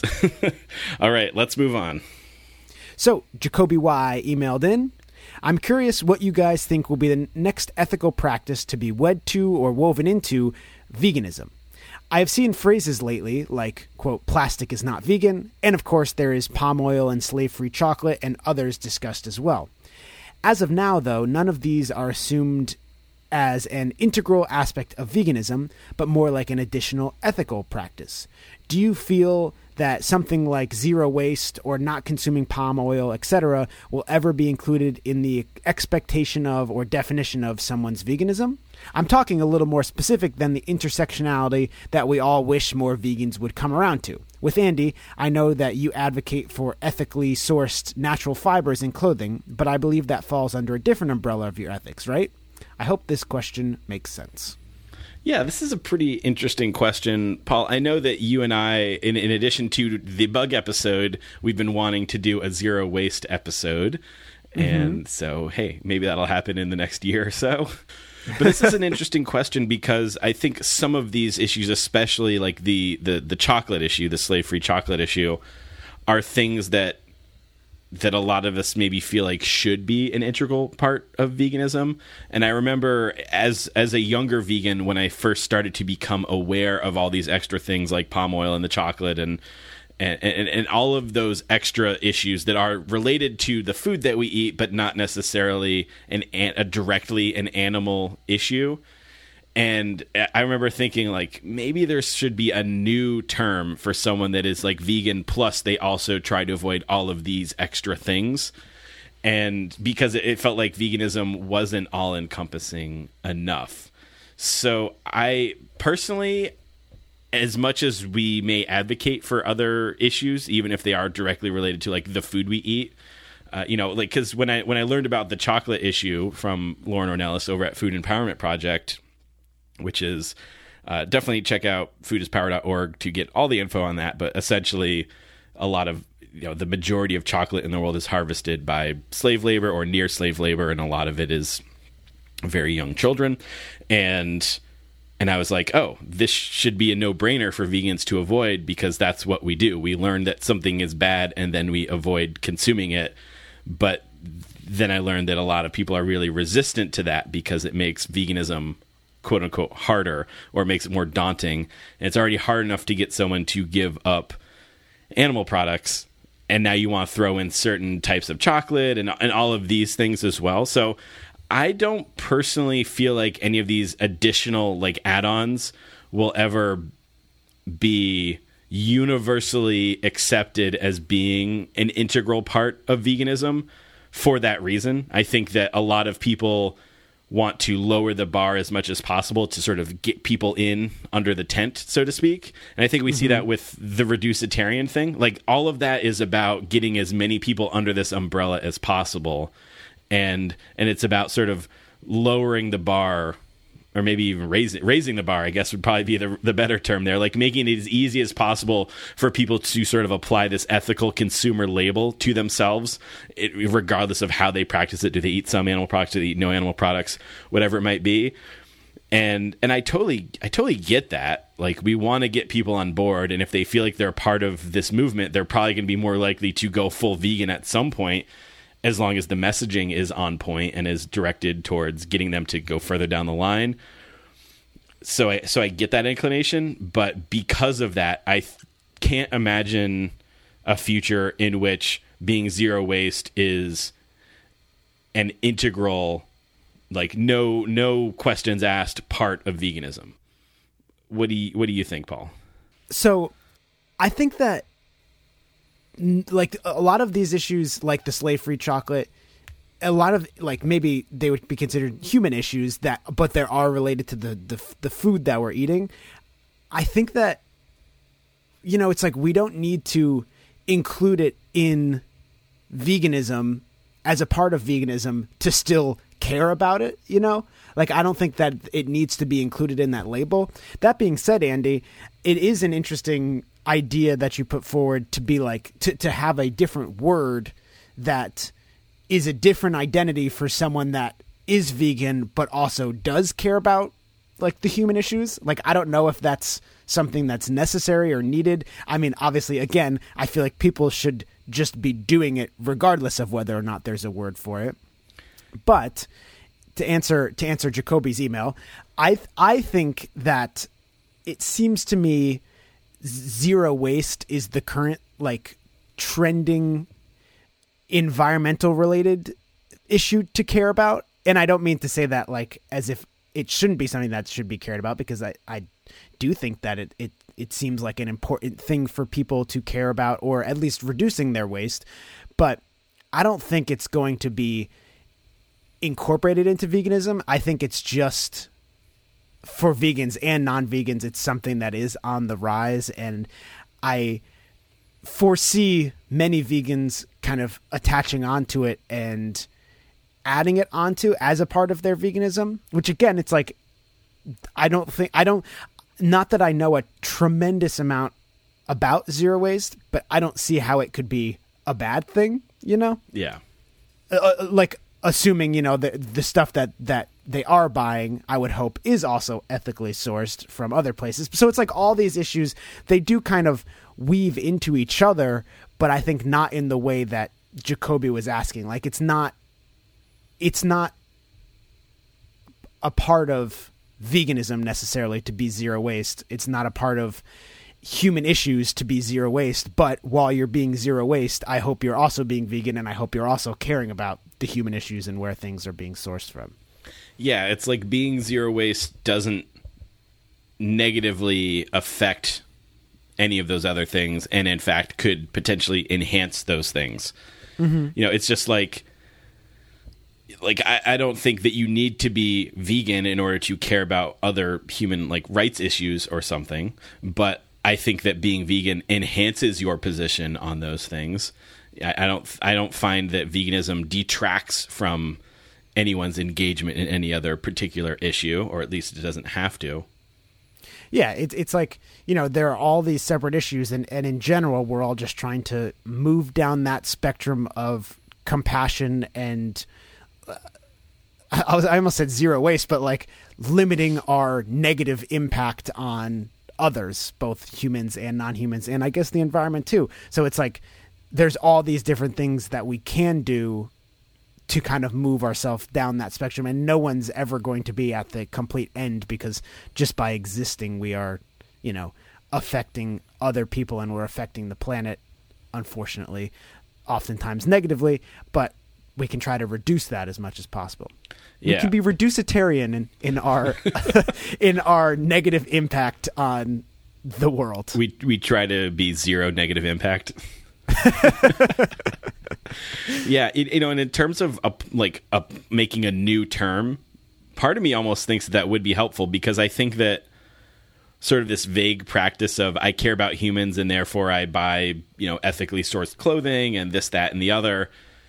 It, it like there's not there's like a rule book for veganism, even though we've talked about how those rules are, are flexible in certain regards. And I, I think especially that episode we did about anti-capitalist veganism with with Callie and Nicole from Vegan Warrior Princesses Attack, they really talk about how there's not really a discernible line for a lot of people and there's a lot of wiggle room.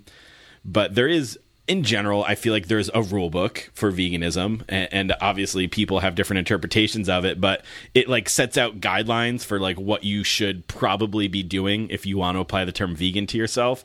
And I think it makes it easier for people to, to stick to it and know like what is and isn't acceptable under that, that sort of framework. And mm-hmm. if you just are like, I vaguely care about human rights, maybe there isn't a set of rules, and people like to have that set of rules. And and so maybe having a label that's like, I am compassionitarian or whatever, and and that means that I don't purchase, you know, chocolate from slaves, and I don't purchase clothing from sweatshops, and, and all of these things, like that might, you know, that would probably, it would be tough, because I think people would constantly be trying to throw additional like issues into it, and it'd be hard to figure out what are the initial set of issues that we care about. But it would, I think, give people that feel like they have more guidance in terms of what they need to do. What about fair trade vegan? I like that term. I'm a fair now. So I, that's the first thing that popped in my head. Like, I'm a fair trade vegan. And I think that would incorporate in chocolate, coffee, clothing, and all that stuff. But when you initially said we need a new term, in my mind, I was trying to think about one that also kind of encapsulated like caring about all human issues, like racism and sexism and, and homophobia and transphobia and stuff like that as well. Yeah. And that, that probably wouldn't do that, but maybe it's a place to start. Yeah. Yeah. I'd be curious to know what, what others think about that, if, if they would have a term for that or not. Um, I guess just to, to sort of briefly respond to the last part of Jacoby's email there, which was, Andy, I know that you advocate for ethically sourced uh, natural fibers in clothing and believe this falls under a different umbrella of your ethics, right? So when I when someone comes to the table at a veg fest and they say, see see you know, my sign that says like vegan apparel, and people say, what makes a t-shirt vegan? And, you know, I explain, of course, we don't use any leather or wool or silk in our clothing, and the dyes we use are vegan, and, and the, the inks and whatnot. But like your average cotton t-shirt is not coming from an animal. And so I, I tell them that, you know, the the vegan label applied to the apparel is the materials, but it applies to the message. It's mostly about the message that is going on the shirt, but that I try to apply the vegan ethic throughout the entire chain of production, which is why I do the sweatshop free and, and all of those things, and the organic cotton, et cetera. And, and so I, I say that because to me it makes sense. Like, as a vegan, I am trying to be as ethical as possible. And yes, there's no ethical consumption under capitalism, et cetera. But it's feel like I still should try my best to not support the worst of the worst kind of thing. And yeah. so, yeah, I think there'd be a lot of people that say, well, that's not really a part of veganism. But for me, it personally is. But even if I wasn't vegan and I was making clothing, like if I was deciding to do clothing for something else, even I guess a band or something at this point, I would still want all of those parameters to be applied to the t-shirt, because I feel like that's a part of being a decent human being. Yeah. It's fair trade vegan, Andy. Can't we just be decent, Paul? All right. We have two more to go. Two more to go. I thought this would be a shorter one. I put in less questions than normal, but here we are, Paul. Here we are. All right. This one, this one's a really good one. This comes to us from Jess M, who emailed in. I am not a vegan. I live a ninety-five percent vegan lifestyle, which means I don't buy products tested on animals. I make my own cleaning supplies. I buy vegan leather, vegan makeup. I've been a f- supporter of Farm Sanctuary for years, but I'm also a huge supporter, huge in all caps, of buying local and supporting farmers. I understand that vegans believe small family farms who treat their animals well should be convinced to shut down and adopt a lifestyle that doesn't rely on animals, but what does this do for the local food economy? It pushes people who are still going to eat cheese, chicken, beef, pork, et cetera to now buy these products from their closest supermarket. It puts more money in the pocket of large conglomerate farms who do all of the horrible things that we should be upset about. I will never be allowed to call myself a vegan because I do think small farms are okay. I know many family farms who would never, ever, ever use a gestation crate for pigs and will, any day of the week, let you in to see their entire operation. Family farms also provide an opportunity to teach people where their food comes from, and this is a step closer to winning people over. That's how I feel anyway. So, Paul, this is mm-hmm. this is a good question. I feel like there, there's probably a lot of facets to this that we could explore. What are your overall thoughts on this email? Like, I guess it's essentially asking us, is it bad to oppose local, small family farms that have operations that the average American would consume to, or consider to be relatively ethical? Because if they shut down, then people are going to go to the big factory farms. Like that's, I think that's sort of the core of what's going on here. So what do you think about that? Well, I think I, I think I would agree with Jess that we should be supporting local farms and local farmers, but I don't think that necessarily goes hand in hand with saying we need to be supporting local farmers that are also exploiting animals. Like, I think that we can support local farmers in their growing of vegetable, fruit and vegetables.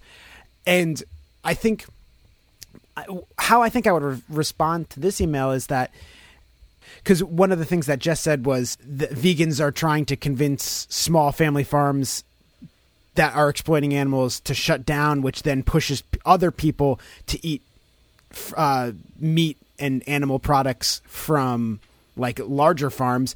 But I know we know from Cowspiracy that like there's no way that we can eat the amount of meat. And I'm talking about the uh, the United States. The United States can eat the amount of meat. There's no way with just local farms. Like there's there's just not enough land. There's just not enough production to feed how how much meat and how much animal flesh that the United States is eating, let alone the rest of the world. And because of that, I, I feel like it's almost not a fair argument that Jess is making, because it's not it's not. vegans that are that are forcing non-vegans to eat f- food produced in in slot like large slaughterhouses and stuff like that. It's just the fact that people are eating these products is what's making them have to have these. Like the demand for these products is such that there's no way that we could just have small local farms. And uh, of course, I think Jess could also make the argument that if every if everyone went vegan, we would still have this problem, because I imagine we probably wouldn't just have local farms and local farmers producing all the fruits and vegetables and, and vegan food. We would like, because of the demand for it, we would probably also have to have these bigger agricultural facilities, which I think is an issue and, and does cause other issues that we should care about. But I don't think that that's an argument like, like the one that Jess is making. I don't think that's an argument you can make against veganism. And, and of course, this is aside from the fact that I don't think, just in general, I don't believe we should be exploiting the animals, even if it is the quote, like good way of exploiting them, which I like, I don't think that there is one. So, so that argument aside, I think how I would respond to Jess is by saying like, it's not vegans that are causing non-vegans to eat not locally farmed meat. It's the fact that there's no way we can eat the amount of meat and feed all the people in the United States just by local farmers. And, and I think I said this in an episode a long time ago, but like when we are, you know, when we're promoting veganism, or when we're really promoting any, like any ethic, vegan or not vegan related, I think it's important to think about like, is the thing I'm p- promoting able to be replicated by everybody? Because if it's not, then then is that something I should really be promoting? So in this instance, like I wouldn't promote local people eating at people eating meat from local farms, because it's not something that everyone can do. It's just literally not possible. Yeah. The end. Yeah, that's a good point. I you know, I would I question the assessment that local is inherently good. I think there's a lot of great reasons to eat local food, but I don't think that it is inherently the best possible, as you say, global system. You know, I read a book called Just Food by James McWilliams that sort of explores all of that and and talks about the complications of it. And of course, then I've read debunkings of the book, but I think that all of it leads to the fact that, like, it's more complicated than just local food is good. Like, there's there's more to ethical food than just, is it local? And and I, I agree, Paul, that we certainly should support our local farmers, but that doesn't mean that we have to do, you know, do it by supporting those that exploit animals. You know, this this makes me think about an argument that I would often encounter when I was doing a lot of outreach touring around college campuses, and people would say, well, by by going vegan, you're opting out of the system, and it means you're opting out of having a say in how the animals are treated. And so if you just sort of withdraw entirely, then these local farms go out of business, the ones that are doing it quote-unquote well or more ethical. And all of that does then turn back to these giant factory farm operations, which are way worse. And, you know, any animal use is exploitation in my eyes. But, like, I can agree that what happens on these giant operations is probably a worse experience for the animals. Like, I, I don't disagree with that assessment. But sort of our position is that any use of animals is unethical. And we're not in the... the business of trying to find the most ethical way to use animals. We're in the business of not using animals, period. And so I think that it's kind of this, I think it's like a false argument to say, or it's misleading to say, well, we have to put our money towards those that are treating animals the best way possible, or else they'll be treated horribly.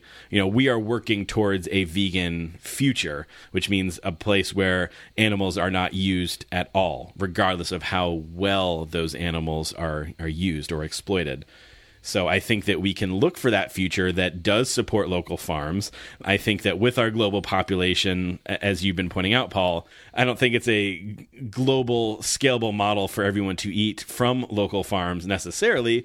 Um, maybe someone could prove us wrong on that, but I think that in general, when we're looking at the population growing at the rate that it is, we are looking at some larger operations for agriculture as well. And I think it's probably about finding that good mix and that good balance between the both of them. But I think that ultimately there's not room for us to willingly exploit animals if we have alternatives. Mm-hmm, mm-hmm, mm-hmm. And yeah, I guess I, f- I feel like we've probably addressed everything in here, but but just let us know if you feel like we s- have sort of fallen short in any regard. But I guess that, that final question of, you know, what does that do for the local food economy? I know that, you know, I, I live in my van and I travel around, so it's it's really hard to implant myself in any sort of local food scene. But when I was living in New Haven, Connecticut, and, and had an apartment, and I, you know, it, going to the local farmers markets was a big part of my weekly existence. And I would ride my bike down and, and pick up whatever I could. And so I, again, I, I just don't think it means abandoning the local food economy. I think it just means switching which local foods you purchase. But it was like a great pleasure to go down and talk to the actual farmers that were, were growing the food and getting their advice on, like, which apples I should get, or learning how to cook a specific green that I hadn't really seen before. I think that being vegan and being a part of the local food economy can be a great pleasure and can be a really important part of the food that we purchase. So yeah, I, I don't, I think that it's sort of this false choice between being vegan or forsaking the local food economy. I think that you can do both. Nice, nice. All right, Paul, we got we got these last two questions, which are kind of one and the same, sort of, or they're both sort of getting at the same point. So bring it on home, Paul. All right. So Hannah P. emailed in first, and it was like the email, and, and Hannah started by talking about the impact that Anthony Bourdain had on their upbringing and how it exposed them to and normalized diversity. And then I'm going to pick up the email. So Hannah continues, when I grew up and ultimately became vegan, I certainly had my qualms with Bourdain's statements about vegans. But that aspect of his life does not negate the good he did by bringing people together and shining a light on complex cultural and political issues. He wasn't perfect, but who is? That being said, I found the premise of the reader's question highly disturbing. Celebrating anyone's death, even someone you vehemently disagree with, is, in my mind, antithetical to the vegan ethos, which asks for kindness and compassion for all creatures, humans included. I doubt any vegan would celebrate the death of a non-human animal, regardless of the circumstances, and I think it's just as wildly inappropriate and offensive to celebrate the death of a human, save a war criminal or a cruel dictator. Bourdain, though far from perfect, was not evil. He was misinformed, maybe, or perhaps felt veganism contradicted his lifelong dedication to cultural truth. And so, in case anyone hasn't picked this up yet or hasn't listened to episode one thirty-seven, in which was which was all about dissecting various vegan reactions to the death of Anthony Bourdain, we had received a listener email that was essentially saying, laying out this situation that some vegans were celebrating his death, or not, maybe not even celebrating necessarily, but they weren't sad about his death, or they they were like he, they pointed out the fact that he played a really big role in Ex- exploiting animals and normalizing the exploitation of animals more than the average consumer, and was wondering if it was speciesist for someone to say you shouldn't celebrate his death, but would celebrate the death of someone like a Donald Trump. So let me let me also read this next message we got on Facebook from Nathaniel R, which kind of points to the same thing before we get into this discussion. After listening to episode one thirty-seven, dissecting vegans' reactions to the death of Anthony Bourdain, I found myself wondering, what would it take for me to want to dance in the streets after someone dies? What led me to ponder this was when one of you stated you would probably celebrate when Trump dies. I believe it was Andy.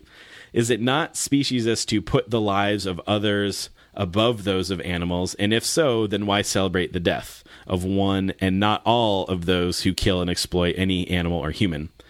If it is simply a case of bias, then does this not put you on the opposite side of compassion? I just don't feel like a truly compassionate person would ever celebrate the death or misfortune of an animal or human. I'm not trying to play a gotcha game. I genuinely would like to know your thoughts on the matter. So, Paul, when, when we first received this message from Nathaniel R., my, my reaction was, I feel like Nathaniel's just sort of rephrasing the email that we spent the entire episode talking about.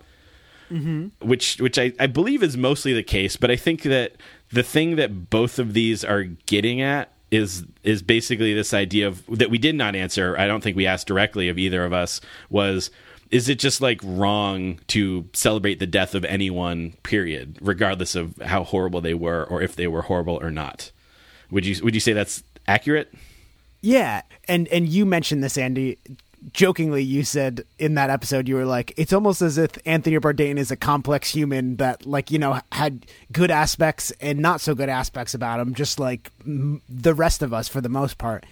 And for me, I think, like, what it would take to, you know, celebrate or dance in the streets after someone dies is like the type of person who it was just all bad aspects about them, or it's like this person did so much terrible stuff to humans or or animals that it's like the the it's uh, this is a harsh thing to say, but it's like the world is probably a better place now that that person is not affecting it. And, and like I think that's the sort of person for me that it would be like, wow, it's a good thing about that person not being in existence anymore.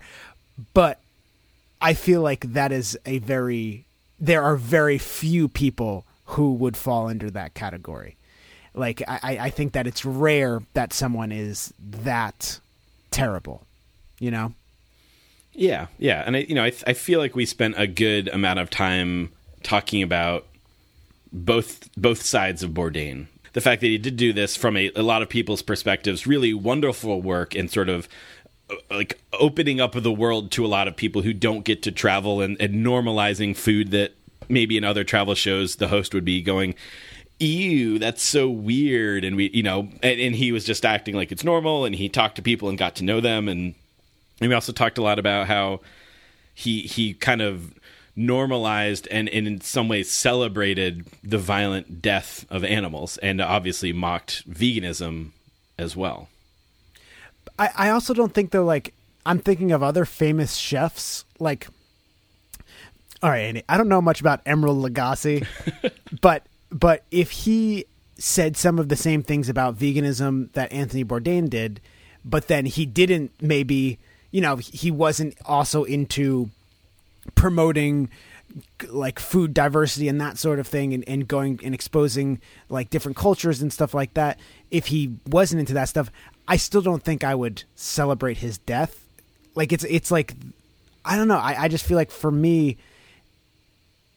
especially in the place that we are at right now in, in the United States, like the culture that we have surrounding veganism and non-veganism, it's like, I don't think that what he was doing, while bad, like falls under that category for me of like, oh, I'm glad that this person is gone. Like I, cause I don't think that I, you know what, you know what I think it might be is that I don't think that he, while yes, like maybe playing a very, very, very small role, it's like he's not causing the world to be non-vegan. He's not like single-handedly stopping, preventing the vegan movement from going forward.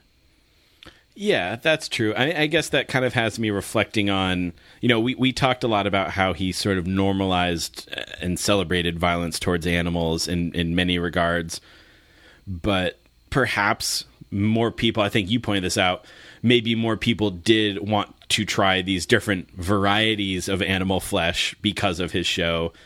But do we think that more animals died because of his show? Do we think that more people were like, I need to kill a greater number of animals because of Anthony Bourdain? Or did they just switch to which type of animal they want to exploit if they were influenced by his show? And per- personally, I, I, I guess I don't think that he increased the amount of animals that were being killed. Like he was just sort of maintaining the normalcy of the whole thing. But even if he did, even if he did, Andy, like, I don't think, I think it would be so negligible that I, I it would not come close to me for like celebrating his death, because, you know, it's like, think about, I'm sure many people listening to this podcast have friends that were vegan but now are not vegan, and aren't they also increasing the number of animals that that have that are now being killed by switching to being no longer vegan? I guess you're not wrong on that. And and it's like, I'm not going to celebrate their death, you know? So it's like, I I feel like it's it's what he did in the grand scheme of things is not is is far from being significant enough that I would compare it to someone else who I might be like, wow, like this, I'm glad in the in the grand scheme of history, like I'm glad that this person is no longer around. Yeah, and I guess, like, is there a difference between thinking I'm glad this person is no longer around versus celebrating someone's death? Well, I think that, like, the times when we see celebration are when, like, it's someone or a community of people who were directly impacted in a, te- like, terrible way by one of those such people.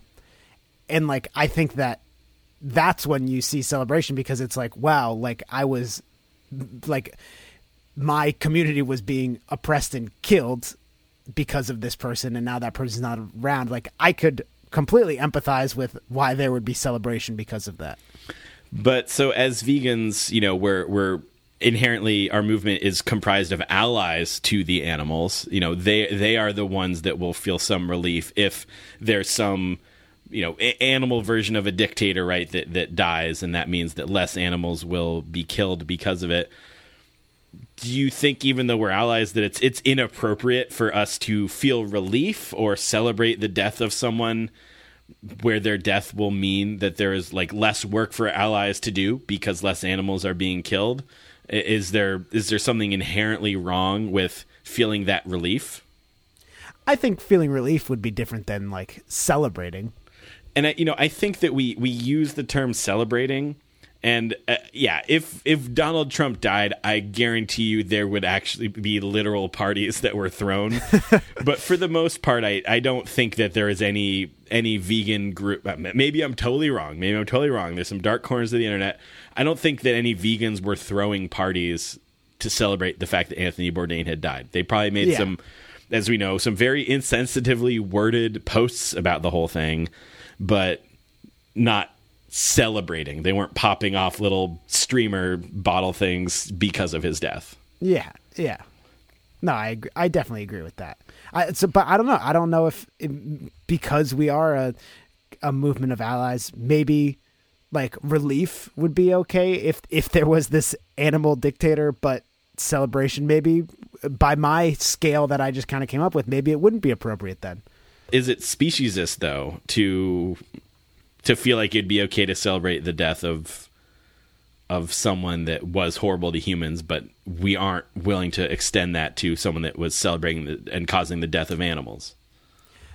Well, maybe no, if, if we're, if I'm going by what my like internal meter is, is that like, did this, did this thing personally affect me? And no, then it's like, then I'm, I'm not going to be celebrating it, but I'm not going to be like, oh, those people over there shouldn't be celebrating it either if they personally were affected by it, you know? Yeah, yeah. And I guess maybe we can wrap up by asking this question of, is it inherently bad to celebrate the death of someone? I think, I think in, I'm, I'm sticking with my position that in these very few, very extreme situations, no. Like, I think that if someone, like, I, I think it would be a natural emotion if you were impacted so negatively by something and then that person no longer was able to do that to you. I, I can completely empathize with wanting to celebrate that fact. And let's say there's a situation where like there was, let's bring it to a smaller scale, Paul. Like what if, what if there was someone that was say bullying you like intensely through high school or something, and then that person dies and then, and you personally feel relief, but they are loved, beloved by many others in your school. Is it okay to, to, to like visibly celebrate, or do you feel like it's in bad taste and you should let those other people who did have a favorable view of that person just mourn in peace? That's tough. I don't know. I, I, I don't, I don't know if I want to like say, yes, that's okay. Or no, that's not okay. I think I would not, I think I personally would feel the relief, but not celebrate it. That's what I would personally do, but I'm not going to tell other people what to do. Yeah. Like, and again, I think that that still falls into this category of like a complex person with both good and bad aspects of their life. Yeah. Yeah. This is, this is true. I think my response to this question of, is it inherently on the wrong side of compassion to celebrate the death of, or I feel like there's probably something between f- quietly feeling relief and like really publicly celebrating the death of someone. Like, I yeah. feel like the middle of that is probably where a lot of this conversation actually lies, you know, like a, a Facebook post or some comments between friends or something like that. Like, you know, is it inherently wrong to, to do that? Uh, personally, my, I think my answer is no, because I feel like both of these questions sort of, to me, it, it makes me think about sort of like the violent, the, the movement for nonviolence that sort of paints all violence as equal and inherently bad. But I think that the violence that is, you know, inflicted upon a marginalized group is very different than the violence the marginalized group may use to gain their liberation or independence. And I feel like a lot of times people confuse those two things and say like it goes both ways. And I, you know, I personally am not someone that thinks nonviolence is inherently the most ethical way to go. Like, I recognize the right of people to self-defense. And so I think that the celebration of someone that did inflict like pain and suffering on a community, animal or not, I don't think that it's inherently wrong or unethical. And I don't think that it puts someone on the wrong side of compassion to do so. Uh, me personally, I feel like I, you know, I would not generally be inclined to comment on it either way. You know, like I, I've obviously we have this podcast, but in my personal life, I didn't comment on Bourdain. You know, I didn't make a Facebook post. I may have had private conversations with people about it that were feeling some feelings, but Um, I think that it's important for us to recognize the nuances of these things and that one is not always equal to the other. And I feel like these these kind of questions sort of lump all of these these feelings together into one thing and, and ask us to say good or bad, here's the stamp of approval or not. And I think everything's more complicated than that. Yeah, I, I think in general, like especially on social media, it's like I think it's – and I mean, it makes sense to me why people do this, because it's, it's, I feel like it's what our brains naturally want to do is we want to say either like, yes, I'm for this thing or no, I'm against this thing. And oftentimes issues are more complex than just being able to summarize something in like a, you know, you know, ten, ten word post, you know? Yeah. Paul, nicely said. Thank you. Thanks, Andy.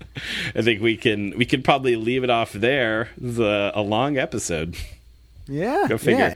They usually are. You know, I love the mailbag episodes because I feel like more than any other episode, it's the one where it feels like we're like hanging out with the Beardos. Yeah. And it's like yeah. a little more a little more casual, a little more free flowing. So I, I hope everyone else enjoys these type of episodes. I know that they're they have a different vibe than the normal episodes. Mm-hmm. Mm-hmm. And, of course, if you want to get in on the conversation or if you want to respond to any of the questions we asked or ask your own question, feel free to email us at the bearded vegans at gmail dot com, or you can comment on our posts at the Instagram, which is just The Bearded Vegans, or Facebook, also The Bearded Vegans. Uh, really switching it up. So, Andy, do you have any events coming up that you'd like us to know about? Well, I'll say right now that I'm at Vegetarian Summerfest in Johnstown or Johnston, P A, and uh, I added that event last minute. So sorry to any Beardos that don't realize that I'm actually here right now, because I will be gone by the time you hear this. But yeah, July fourteenth, Paul, this weekend. If you're listening to this in a timely fashion, a couple of days from now, we'll be at the Atlantic City Vegan Food Fest doing our live podcast. July twenty-first, I'll be at Compassion Fest in Hamden, Connecticut. July twenty-eighth and twenty-ninth, I'll be at Veg Fest Colorado in Broomfield, Colorado, just outside of Denver. July twenty-ninth, Paul, you're going to be doing the Jimmy Jam at the Skylands Animal Jimmy Sanctuary Jam. In New Jersey. And yeah, that's all I'll say for now, but I got a, a bunch of stuff coming up in August and September and beyond. And uh, all of those events, you can come find me or Paul behind the Compassion Company table. Look for the, the unicorn T-shirts and the bright green tablecloth. If you want all the dates, deeds, and links for these things, just head over to compassion co dot com, hit the events tab, and you'll you'll find the complete listing of where you can find one or the other of us. And yeah, love, would love to see Beardos, new and returning. Yes, all of you are, are welcome. Yeah. All right, Paul, as we normally do, we always leave one final one final piece of physical mail to to open up. So let me grab that real quick. Okay. Just open it up. That mail looks expensive. Yes, it does. Okay. Um, all right. Okay, this is interesting. Um, it says, "The wild dogs cry out in the night as they grow restless, longing for some solitary company. I know that I must do what's right. As sure as Kilimanjaro rises like Olympus above the Serengeti, I seek to cure what's deep inside, frightened of the following seven words." We are the Bearded Vegans, signing off.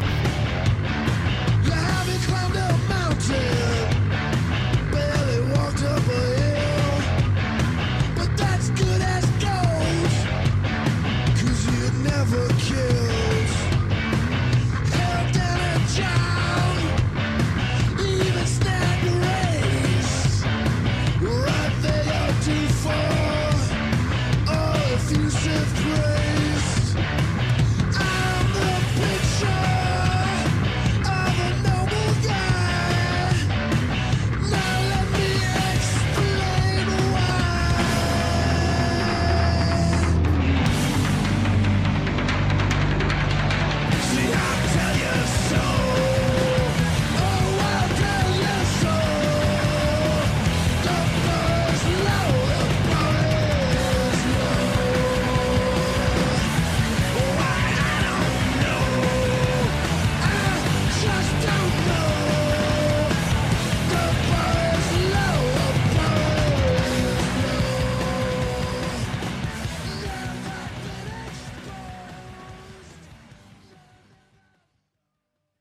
Thank you. Our second winner, winner, winner, winner. I'm trying to think of. I'm trying to think of something that's like, like let's not do some drugs and have premarital sex right now because it's time for the mailbag or something like that. It's time to dive into the next mailbag. Do do do do do do do do do do. You know, we try to order these in, in order of like lightest to heaviest, so it gets a little more complicated to think about stuff. Uh, no, that's horrible. Horrible description. Still saying it's no lone lone tar lone lone blah, blah, blah, blah, and it's no Lone Star Tick, Andy. And that way, when I do get hunch, uh, hunch, hunchy, what, what? And so we've talked about it from sort of an efficacy. Eff- I was recently in Monterey, California, where I found a four point seven star vegan Mexican restaurant on Yelp. Cue angels singing. Ah.